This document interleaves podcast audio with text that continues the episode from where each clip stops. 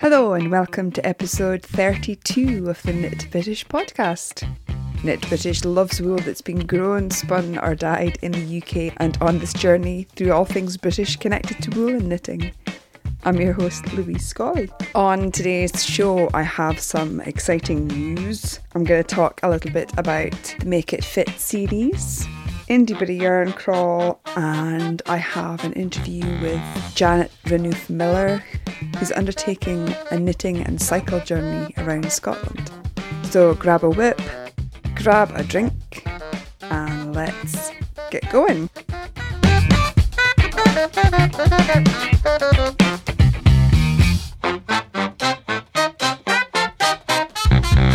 Knit British is delighted to be sponsored by Brit Yarn. Brit Yarn is a brand new online retailer seeking out the very best in British wool and bringing it all into one place. To share and celebrate love of British wool, click on the Brit Yarn banner in the show notes or visit www.brityarn.co.uk.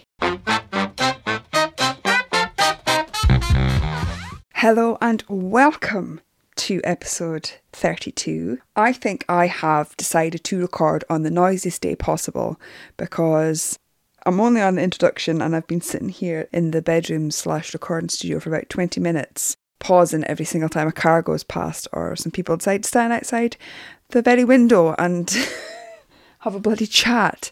Um, possibly because this is actually the nicest day it's been so far this week and there are a lot more people around, so I do, I do apologise. The outtakes from this episode already are blue. Really, really blue. How on earth are you? I'm so happy to have you join me today. It's really good. I've had some amazing feedback in the last couple of weeks from new listeners and from those of you who have been with uh, Knit British for a while now.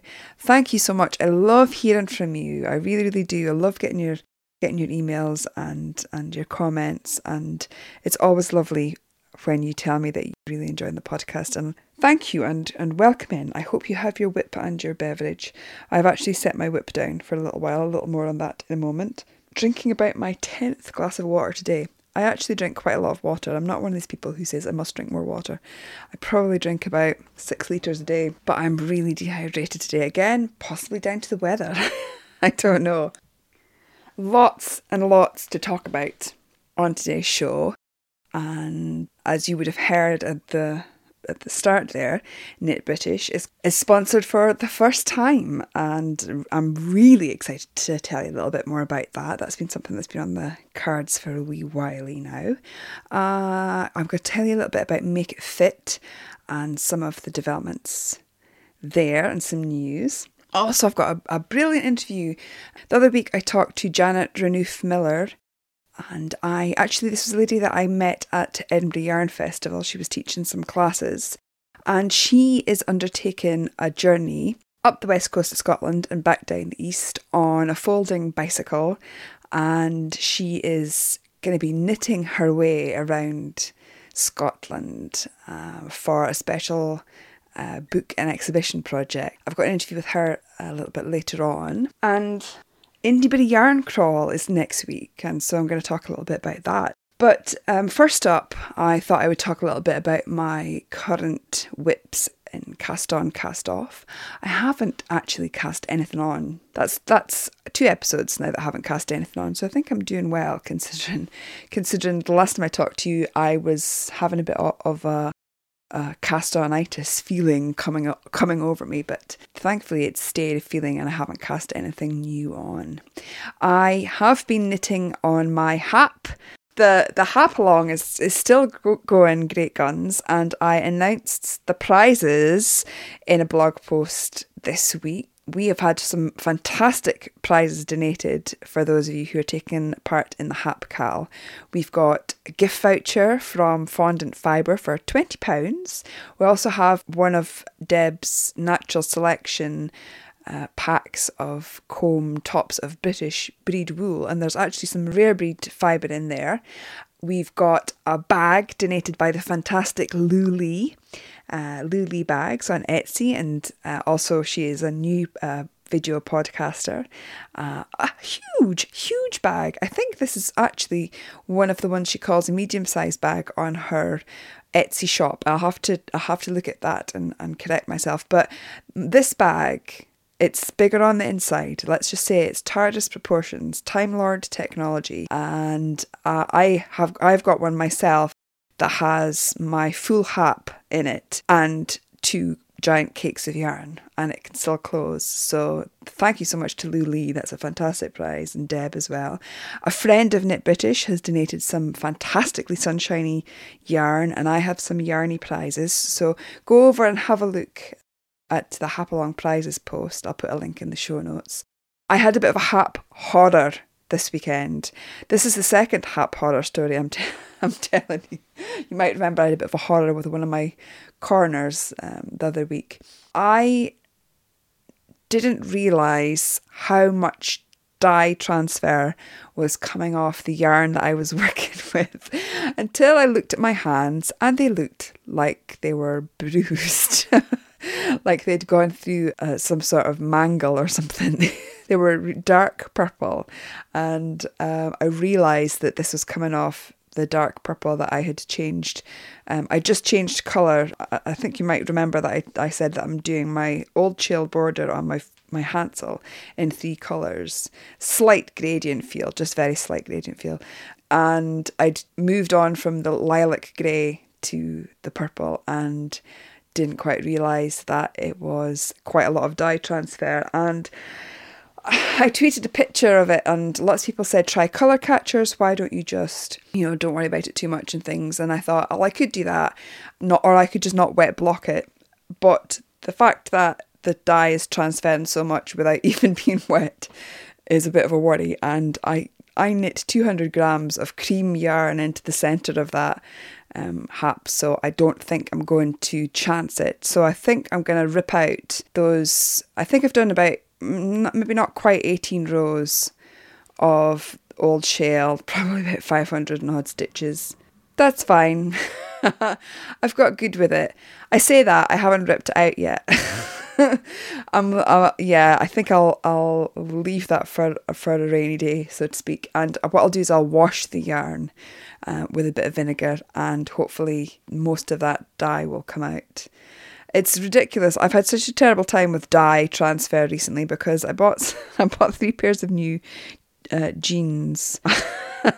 and I don't know for about three weeks now I've had I've had permanently purple blue legs because even though I've washed them I don't know how many times the, the indigo dye is still in there.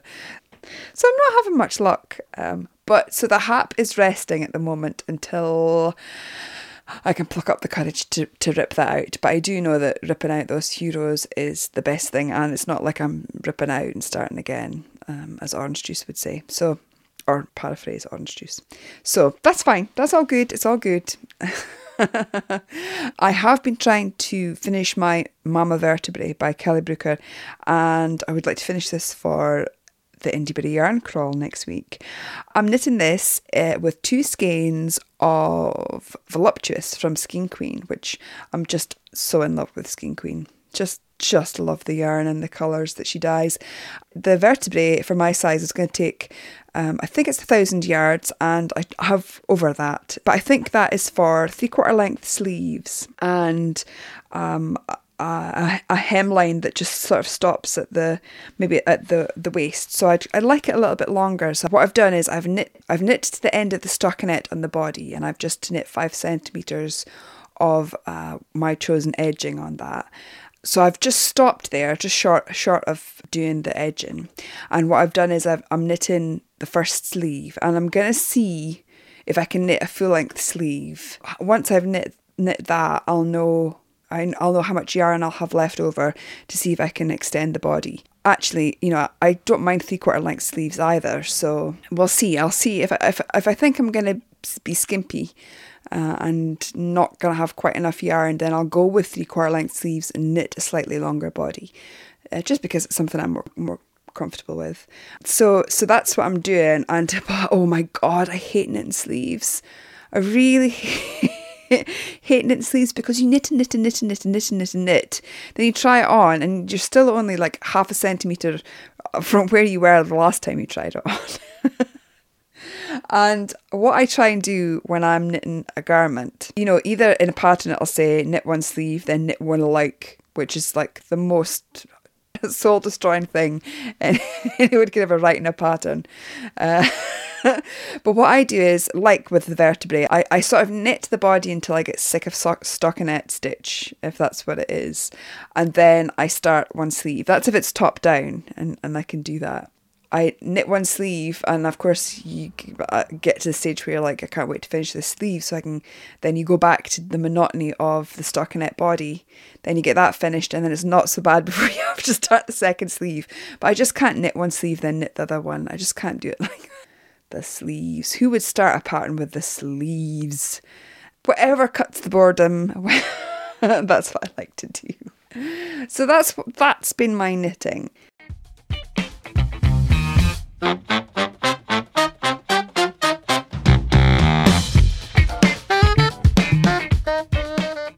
So, as you heard at the beginning of the show, Knit British is sponsored now and sponsored by the fantastic Brit Yarn. Uh, who I'll talk a little bit about uh, later on.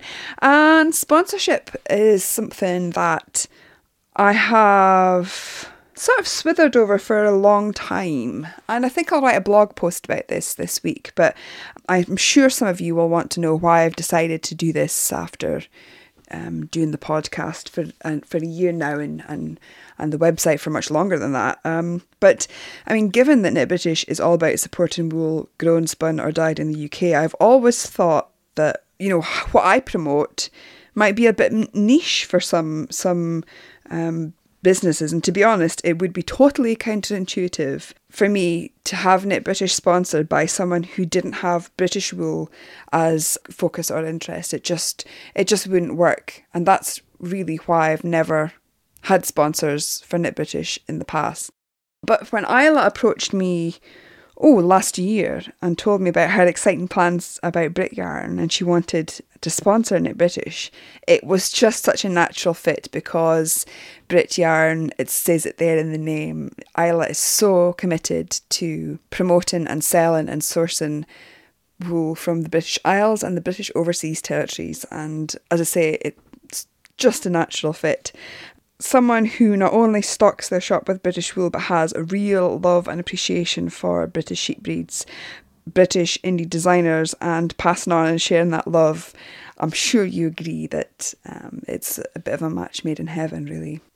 Another reason I thought long and hard about sponsorship is that I listen to a lot of podcasts, and some are crafty and some are non crafty, and, and a lot of them um, are sponsored. And I have to say, a lot of podcasts and uh, mostly non-crafty and and quite a lot of them are, are, are American, I'm afraid to say. The podcast host sounds quite detached from the product or the service that's sponsoring them.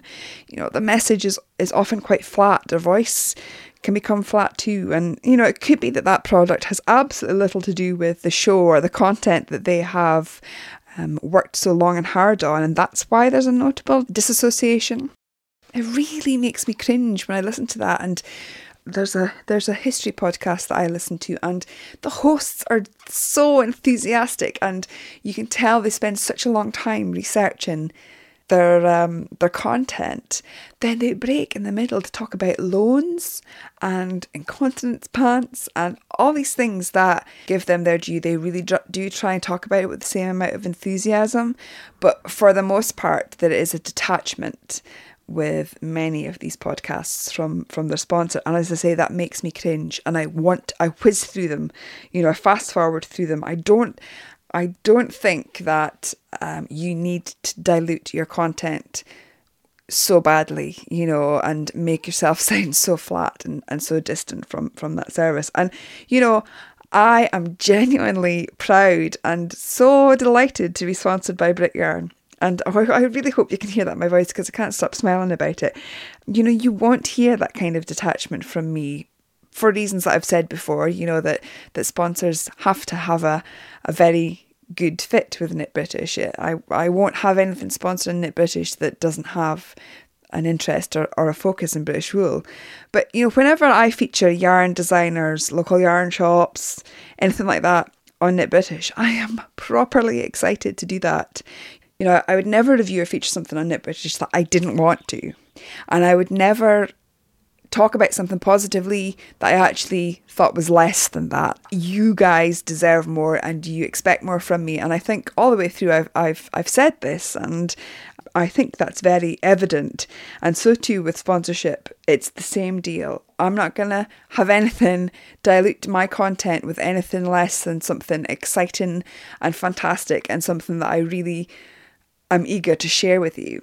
And I I would never have anything on this show that I didn't actually love myself and want to say, here guys, you should look at this too. I've been quite sure to meant to say these things to you before on the podcast and again, you know, now I, I want to just reiterate it and I hope that, that this excites you too. There will always be people who want to whiz through the ads like I do. I do that, it's fine. I hope you, you know, feel free to do that. But I hope what I want to, to do out of having British sponsored is to make that relationship part of the podcast rather than a segment that is separate to it. And Isla and I have been working together to bring some very exciting things indeed. So you are going to want to keep your ears pinned back for that. Now, if you're listening to this and you're thinking, who the heck is Brit Yarn, then where the heck have you been? for the last couple of months, Isla has been tweeting about Brit Yarn and about the exciting, impending fantasticness that is her online retailer outlet, Brit Yarn. And this week on Tuesday, Isla flung open those doors and they were flung open into a whole world of love for her new shop. And everybody was very keen to share and celebrate in the love of British wool. And when I say that Isla is sharing her love of British wool. She has created the woolly principles on which to build Brit yarn. And I'm going to read these out to you because I think it's really important to, to understand Isla's vision. So let's have a quick look at the woolly principles. First and foremost, Brit Yarn must love it if they're going to stock it. Brit Yarn believes in using materials and patterns that they love to create beautiful, long lasting items. Brit Yarn embraces provenance. It's hugely important to Isla, as far as possible, to know the origins of the products and share those details with the customers. Brit Yarn will clearly outline where the wool was spun and dyed, and uh, some of the wool may be spun or dyed outside Britain, and if it is, it will be clearly marked. And it's all about being able to trace the journey of the product and make informed choices. Brit Yarn's definition of British includes British overseas territories. Hooray for that! Brit Yarn celebrates the British wool industry. Wool content in a yarn must be 100% British grown any natural fibres where present in a blend, example linen, will comprise a maximum of 50% of the total content. Synthetic material where present in a blend, example nylon, will comprise a maximum of 25% of the total content. Brit Yarn supports British businesses, wool, patterns, and accessories, as well as business support will be sourced exclusively from British suppliers.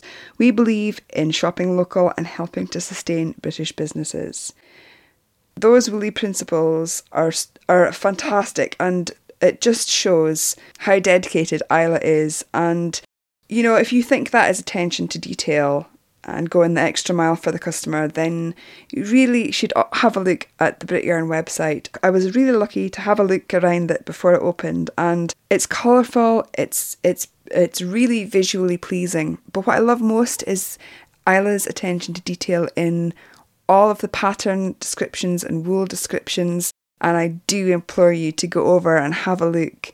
It's fantastic. Isla really has sought out the best of British wool and got it all under her roof there from Jamieson Smith to Blacker to Wensleydale Longwool Sheep Shop, West Yorkshire Spinners, and yarn from dyers such as the Knitting Goddess and Eden Cottage Yarns and a exclusive colour palette from Yarns from the Plain, which was really popular, and I think a lot of uh, the colorways are actually sold out now, but there will be more coming soon. There really is just a fantastic range of British wool there that's going to suit everybody's knitting needs. And In addition to that, there are notions and project bags, and Isla has an unbelievable selection of patterns and books from some of the most popular indie UK based designers such as Karie Westermann, Rachel Coopey, Jo Scrace, Inspiration Knits, Kate Davies, just to mention a few. Now, there's going to be a wool of the month every month at Brit Yarn, and for June, it is Blacker Lyonesse Double Knit, which you will remember is the yarn that I reviewed in episode 28 of the podcast, which totally changed my opinion of summer yarns. And I mean here yarns with, with linen content, because a lot of yarns with linen content can be crunchy and heavy, and to me anyway. But Lyonesse changed my view of all of that. It is lustrous, it is drapey, it has fantastic stitch definition. I wove a little sample with this yarn and was just in love with it. And I'll put a link in the show notes so you can refresh your memory of my review. And you can find Blacker Lyonesse, Falkland Corriedale with linen 50 50 blend in six colours for £5.75 at Brityarn. Do visit brityarn.co.uk or click on the image in the show notes to see the British wool wondrousness for yourself and stay tuned because Isla and I have been plotting and planning on something special coming your way very soon.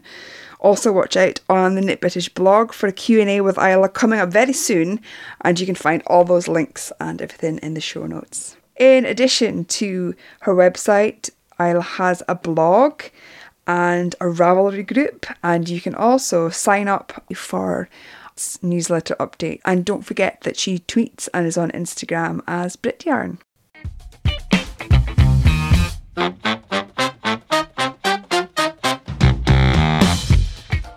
Thank you so much for your interest and feedback that so many of you have given to Jo Milmine and I since we mentioned our Make It Fit series. If you missed the info about this, Jo, who is Shiny Bees, and I are going to curate some posts tackling questions, common complaints, and issues surrounding knitting items to fit. We opened a Make It Fit chat thread in both the Knit British and Shiny Bees group, and there is such a lot of good chat in there, and people sharing their own success and horror stories about knitting to fit. There are, of course, quite a few blogs and books and, and projects uh, tackling this subject.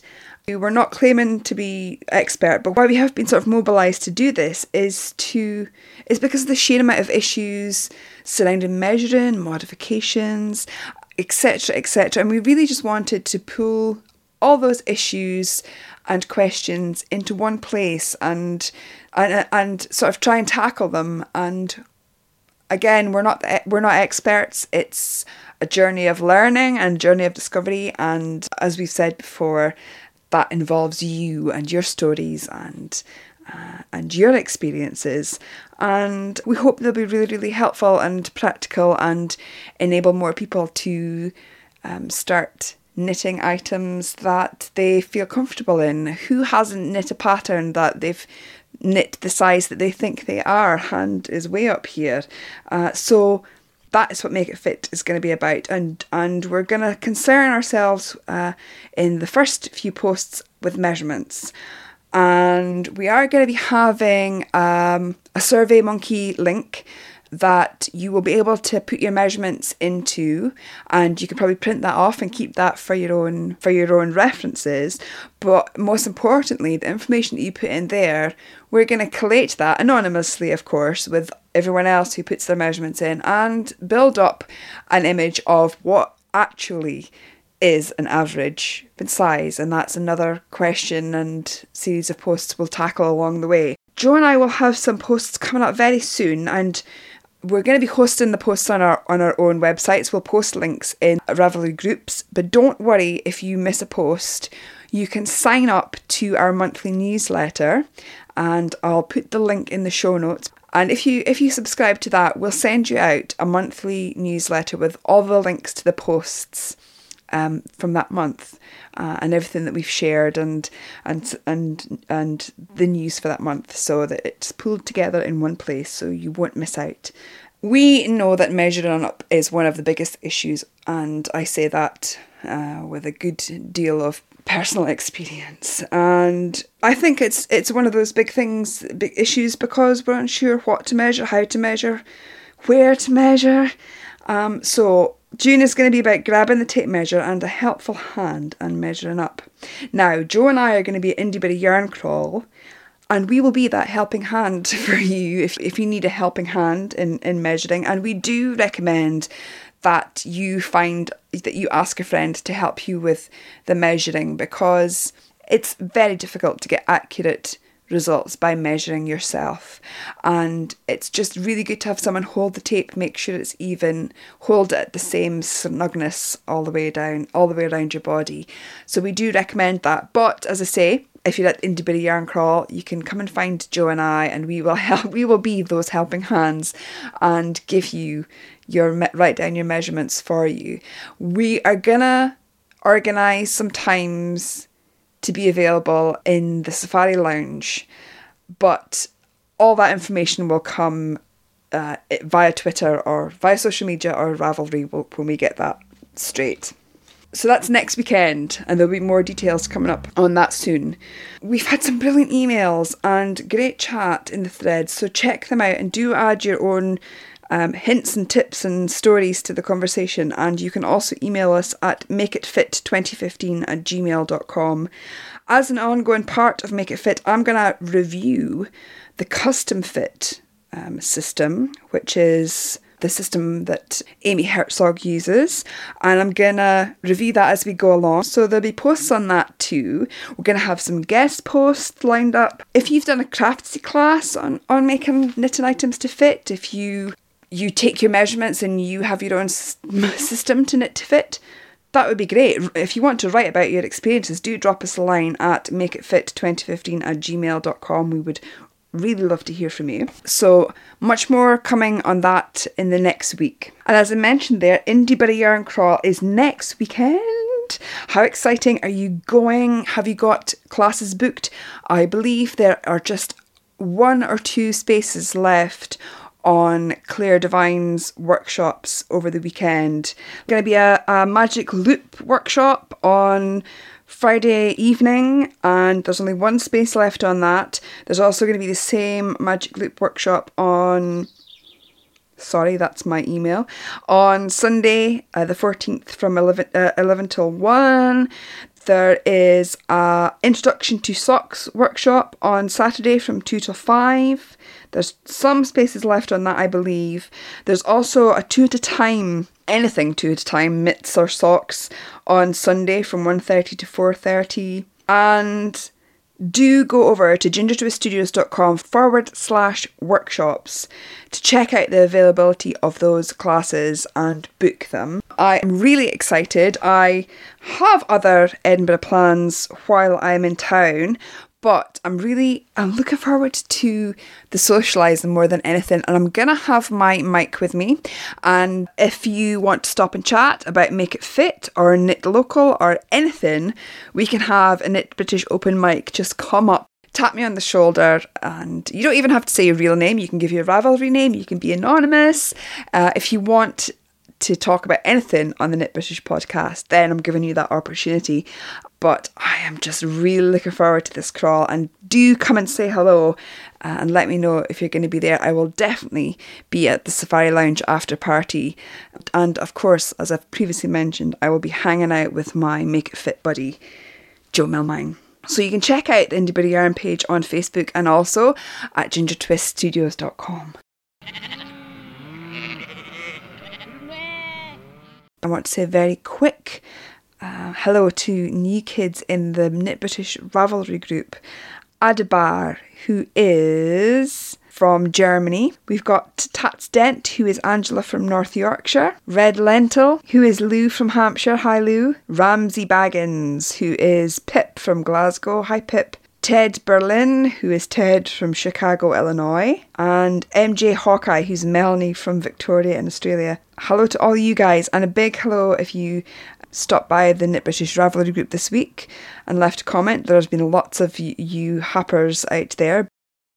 In the Knit British Hello thread, we've got uh, Woolly Thistle, who is Jixie from originally from the Netherlands. I hope I've said that right. Uh, who's been living in the UK for quite some time. I'm enjoying the podcast a lot and love hearing about British yarns I haven't tried yet. My favourites at the moment are Jamieson Smith jumper weight. It seems to be the only thing I knit with. Wensleydale long wool sheep shop and different blacker yarns. I'm very tempted to join in the hap along, but find it very hard to find time to knit at the moment as my three year old twins keep me very busy. I'm sure they do. Looking forward to a time when I can actually get some knitting done instead of just dreaming about it. And nice to meet you all. Lovely to meet you, Woolly Thistle. And Ramsey Baggins, Pip. I'm Pip and I live in Glasgow, but I'm actually Northern Irish. I won't do my Northern Ireland accent. Um, as I've said in previous podcasts, I am I'm terrible for picking up people's accents when I'm talking to them, so I'll try not to do this, do it now. I've only started listening to the podcast yesterday at my friend's recommendation and I'm really enjoying it so far. I've been knitting for nearly four years now and I'm very much a yarn addict. I'm looking forward to stashing some more British yarns in the future. I have important projects that need done by October, so no hap along for me this time. That's quite alright, Pip, because I think the hap bug has really bitten a lot of people, and I think there's going to be hap Haps knit from here to eternity, so I wouldn't worry too much about not joining in with the KAL. And finally, Lily77. Hello, I'm Lee from Aberdeen, and I'm just listening to the episode 31. I first discovered you last week when you had the Jamiesons episode. I'm new to the podcast thing after getting bored listening to music walking um, or at work. I'm quite new to knitting too. I only learned at the beginning of last year, but I'm hooked. Speaking of hooked, I can crochet too. I'm laughing at myself after hearing you talking about WIP assessment. I do this too.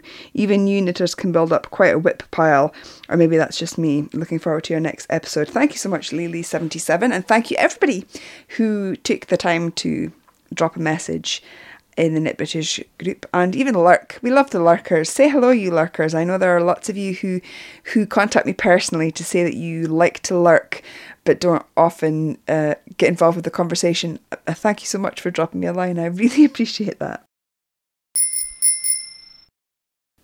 It was Edinburgh Yarn Festival that I first met Janet Renouf Miller, who is a, a textile artist and she has the Create with Fibre website. She told me that she's undertaking this journey around Scotland, 850 miles, on a Brompton folding bicycle and she's going to be knitting and crocheting the things that she sees and which inspire her on the way and offering workshops and tuition in return for a bite to eat or a bed for the night. I had a chat with her on Skype uh, to hear more about it and I'm going to leave you with that with that interview. You can find out more by visiting the Create with Fibre website, which is createwithfibre.co.uk you can help support the project by visiting the blogspot createwithfibre.blogspot.co.uk. Uh, all the links are in the show notes, and I think you'll agree that this sounds like a really fun way to connect with people and appreciate a landscape in a totally different way. Janet is going to be cre- uh, publishing a book and creating uh, various local exhibitions after her journey, and I am sure you will agree after listening to our chat that it sounds like such an interesting and inspiring project. Thank you so much for joining me again for another episode of Knit British, and thank you so much for all your feedback and your contacts since last we met. And and I will catch up with you again after the Indieburgh yarn crawl. Do come back and keep your ears peeled because there is going to be an exciting announcement from myself and Isla from Brit Yarn, so do come back for that. Have a fantastic couple of weeks, and until next time, I leave you with Janet and I and a journey of inspiration. So, do you want to talk a little bit about why you decided that you were going to undertake this this massive journey. Do you want to talk a bit about that? Okay, well, it's kind of not massive in one way because it's one day at a time and I'm only doing a little bit each day. So that's the way I, I keep looking at it. Um, I don't know where the idea came from, which sounds really daft, but I think it's just because I'm always been a keen cyclist, always been a keen knitter and crocheter, and obviously I'm a fibre artist in terms of how I earn my living. And yeah. it just seemed to combine everything that I love to do, really. And I wanted to write another book and also to develop the artistic side of what I do a bit further and have an exhibition. And this seemed like a great way to communicate, I suppose, my love of Scotland and of knitting through an exhibition. So the plan is that you're going to knit and crochet the things that you see on the journey. Is this something that that you do quite often when you're on bike rides? Are you inspired by the things that you see? Well, I'm one of those cyclists who would drive everyone mad if I was on a group run of serious people because I'd always be wanting to get off and look at things. and my husband made a sarky comment once because I found 40 quid at the side of the road in a lay-by with a load of Tennent's beer cans and a used condom. And he said, well, that's just typical of you, isn't it? And, but what interested me as much as the money was actually the story that obviously we all know the story there, but there was nothing you mm-hmm. could do to give the money back to anybody. So we just took the kids out and had a nice slap up meal. But it fascinates me what you find at the side of the road. Well, one of the things I found about three months ago was a drum kit a whole drum kit, and you just think, what happened there? And then someone actually a knitting group said, well, I know what the story is there. Someone was being driven mad by the noise, and they took it out in the dead of night and dumped it. And you just, it's the stories, isn't it, that that are so fascinating. But not just yeah, things and... like that, wildlife as well. So, like, we have ospreys nesting near us at Loch Doon, and the road I quite often cycle along is behind Loch Doon over a range of hills. I was cycling along it the other day and I saw an osprey, a hawk, and a seagull having an altercation. And I stood and watched it off my bike for about 10 minutes. And it was just amazing. And I thought, you know, I wouldn't have even been on that stretch. You wouldn't walk it.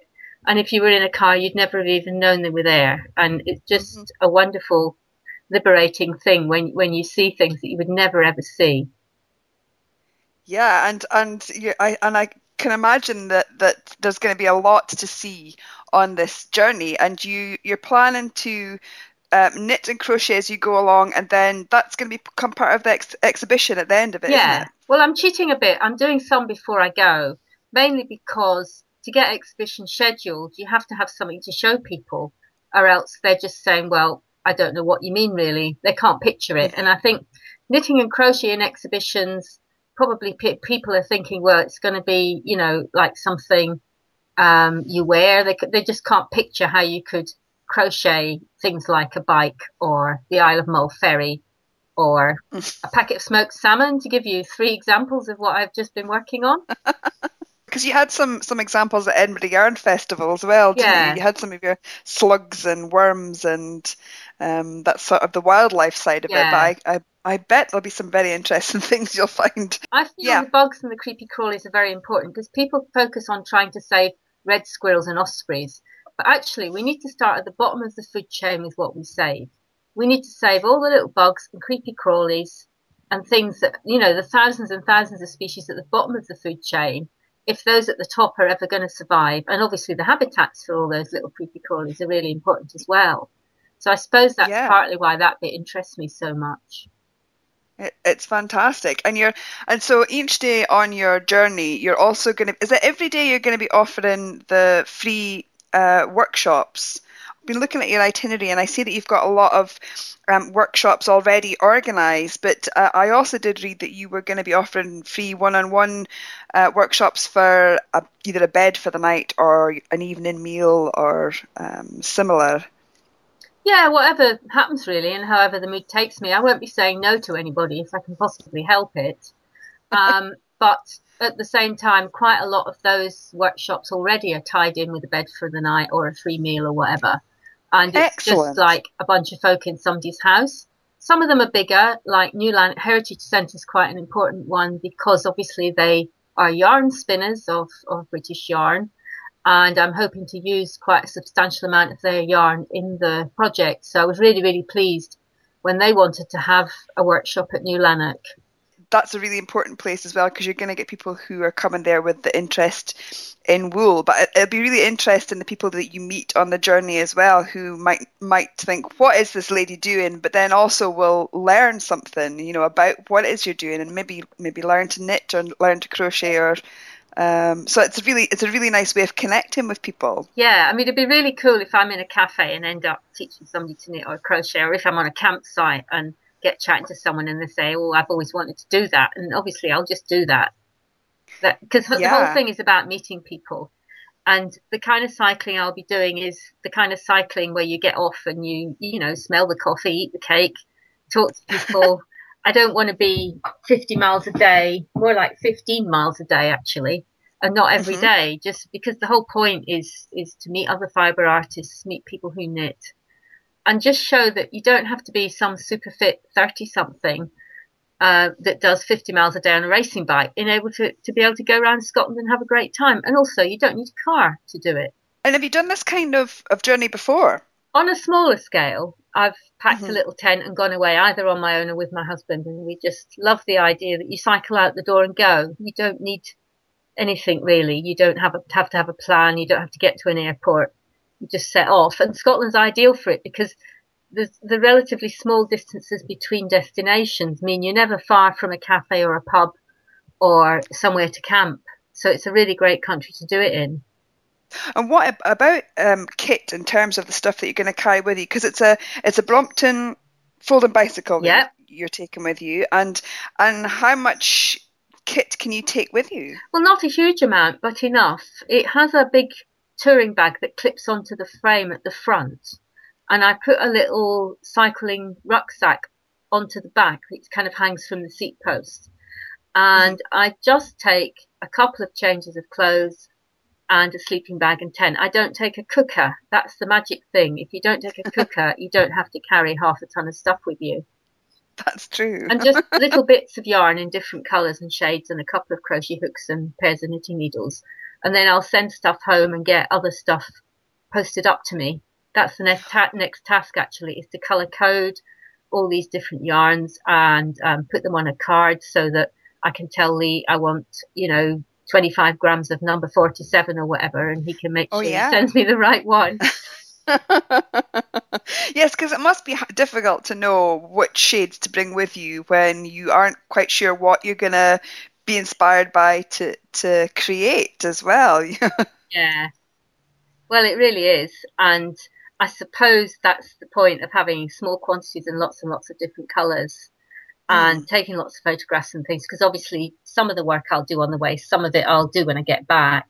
But it's really important that I experiment enough before I can go with things, before I go with things like, you know, hill colours and sheep colours and bird colours and flower colours, all that kind of thing, just so that I yeah. can do that. I was out photographing lichens this morning and just looking at the different colours for those and kind of matching them up with what I've got in terms of the yarn I've dyed uh, so that yeah, I can make wow. lichen covered rocks, and that was great fun. So, are you dyeing the yarn yourself to a great extent as well? Yes, not all of it, but quite a lot of it. Mm-hmm. And using hand spun as well? Quite or? a bit of hand spun and some donated hand spun. I've just been given some yarn by a woman whose elderly mother in Switzerland had actually spun it many years ago and she still had this yarn and didn't know what to do with it. So she's given me it for the project and I've just re-dyed it in tree and grassy type colours so that I can use it for the project. And it feels really nice to have given it a home actually because it would probably That's lovely. In.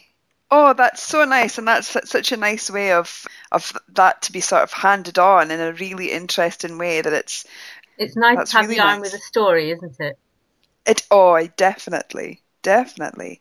Oh, that's fantastic. Now, what about the book? Is, and is the book going to be patterns, or is it going to be the story of your of your journey? It's going to be mainly the story of my journey. There'll be a few patterns in it, but there'll be little quirky things like how to knit or crochet a dandelion. And it'll be talking about the workshops and what happens on the way and the challenges of making the different things and stuff like that. Um, it's been published by the Low Impact Living Initiative, who published my How to Spin book that I previously wrote. So the fact that it's got a bit of an environmental focus as well, although not in a preachy way, is mm-hmm. something that they're quite excited about. Because obviously you do see lots of things from the side of the road that, that just have an impact on you really and make you think about, you know, what roads do to us and what very busy roads do to us. Like they cut communities in half, they cut wildlife corridors in half and they make it very difficult sometimes to get from A to B. If they're if they're too busy, you can't go yeah. unless you've got a car without being unsafe. We're fortunate in Scotland that we don't have many like that, and there's usually a bus yeah. you can jump on. So you know we're very very lucky compared to some countries, but it's it's still just something to think about as I go. Yeah, and and that different perspective, as you say, some people will have never experienced that without being in a car or on a bus or on a train. I suppose on a bus or a train you you are afforded a little bit more to look out, but on a bike you really are. It's a different perspective altogether. And given readers and and people who who you're connecting with on the journey that that perspective, that's fantastic. It's really really insightful and unique. Hmm. You had a Kickstarter. Do you want to talk a little bit about that? Because people can donate as well, can't they, to your journey? They can donate, not through Kickstarter anymore, unfortunately. That was a very steep learning curve for me. I'd never done anything like it before. And although I raised £1,500 through it, which was fantastic, it didn't meet the target I'd set, which means ah. that you don't collect any of the pledges and you don't get any of the money for the project. So what I've done is put a PayPal button on my website and on the blog. And actually that's been great because a lot of people have found that easier. So at the moment I've raised £650, which I'm really chuffed about. And that's excellent. It's certainly a big help. And hopefully I'll raise some more along the way and what have you. And the yeah. workshops are all oh. free, but if people donate, some people have said they want to, you know, donate a pound each or something. If they want to do that, then that's great. But there's no need for them to do that. That's lovely, and I'll put a link on on uh, my show notes for this episode so that people can can find that donate button as well if they wish to do that. And I guess you're going to be blogging as well, so people yeah. who've donated will be able to catch up with you as well while you're while you're doing this journey. Yeah, I'll be blogging and I'll be using the Create with Fibre Facebook page for updates. That's fantastic. How long have you been planning it? I've been planning it for about a year now and it's taken quite a long time just for networking and getting all the workshops in place. But the thing that's taken me longest is actually working out the itinerary because I don't have a yeah. great sense of direction, which sounds crazy when I'm doing this. But fortunately, the Cycle Touring Club has got a journey planner that you can use for bike journeys. So I've been using that to figure out how to get from A to B. And there's some bits where I hop on a bus like yeah. um, Ullapool to Dingwall is just a really long way and a really busy road. So I'm just going to get a bus. I printed off your itinerary actually. There's such a lot on there. So how did you decide which route that you were going to take from your? Because it's you're in Ayrshire, aren't you? Yeah, I'm in Ayrshire. So I'm going up the west. I'm starting from Dalmellington where I live and cycling to Ayr on my first mm-hmm. day, and then doing a workshop at Burns Cottage Museum in Alloway and so that's me. My first day cycling is the place where I nip in and out to do my shopping every day. Well, not every day, but you know. So um, that I'll stay the night in Ayr, and then I'll go to Ardrossan on the train and get the ferry across to the island of Arran. And I'll mm-hmm. cycle down Arran 19 miles to Kildonan, where there's a lovely campsite without midges, and stay there.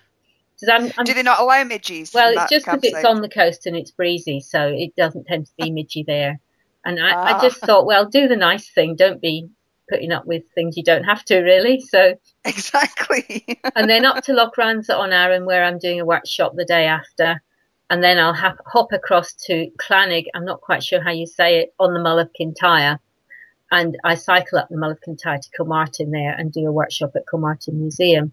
So I'm kind of heading. It's a cycle motorway up Scotland, going across Arran and going that way up, really, because you miss out mm-hmm. all the busy roads. So it, it's just been working out a combination of where's nice cycling, where I know people, and where I've where I've been asked to do workshops. Really, that's that's the way it's evolved. You leave on Monday the 29th is the first day, and you're not going to get back home until is it is it um, the first week in September? Yeah, it's coming back to Dumfries and Galloway. So so that'll be nice because I come down from Edinburgh and I go to Haddington and Innerwick, St Abbs, and then across um, country towards Dumfries from there, and up up from Castle Douglas back to Dalmellington. So the very last Lovely. night, I've got a friend that's got a tiny campsite on that road, and I'm staying there on the last night, and we're going to have a little sort of gathering, so that'll be nice. I just love the fact that you've got all these little workshops along the way. All these are free, you've mentioned, and you've got a link to that on your um, website. So I'll, I'll, make sure that anybody um, listen to the podcast knows where to find that. Mm-hmm. So hopefully they can come along too such an interesting journey and what you know what you'll get out of it at the end is going to be i'm sure it'll be a journey to remember yeah and it'll be an artistic you might not want... journey too really for me just yeah. you know learning how to create different things yeah. that present a challenge because you, you, background is in fiber arts but anything in fiber arts and knitting and crochet there's i always think there's something always something new to learn or discover it's all it's forever a, a learning curve, isn't it? It is. Uh, and the things that you discover uh, on this might, you know, take you in all different kinds of directions. Bound to, really, isn't it? You just yeah. can't tell where you're going to end up, which is part of the fun, really. What about the book? Do you know when? Do you know when that might be out? I'm hoping I'll be able to get that out for December 2015, but it might be a bit later than that. It might be January, February next year brilliant, Janet. I'm really excited to to follow you and find out how, how it's going. I am always so interested in how knitting connects people, and so something like this uh, is totally just a totally different perspective on it all. And you could be creating knitting communities as you go and connections. As I say, you never know where it might take you or how it will grab the people that you're leaving behind. So yeah. I think it's it's an awesome thing it's a huge it's such a mixture of people that i'm doing the workshops with it really is it's anything from knitting groups to museums and galleries and lots of textile artists as well because one of the things i quite like the idea of doing is just you know putting some of them on the map a bit and joining up the dots in the book just so that people can read it and say oh yeah i'm going there i see there's a textile artist and maybe go and visit Thank you so much, and the very, very best of luck. I can't wait to hear all about it, and uh, watch your progress. Thank you. And um, people want to meet up or anything, then give us a shout. You know, connect on Facebook, and um, yeah. I'll do what I can. Thanks for listening to the Knit British podcast. To find out more, visit www.knitbritish.net. You can email me Louise at knitbritish.net. I'm on Twitter and Instagram as at knit underscore British, and I'm on Ravelry as Lyra. You can listen to the podcast via iTunes, Stitcher Radio, and knitbritish.net.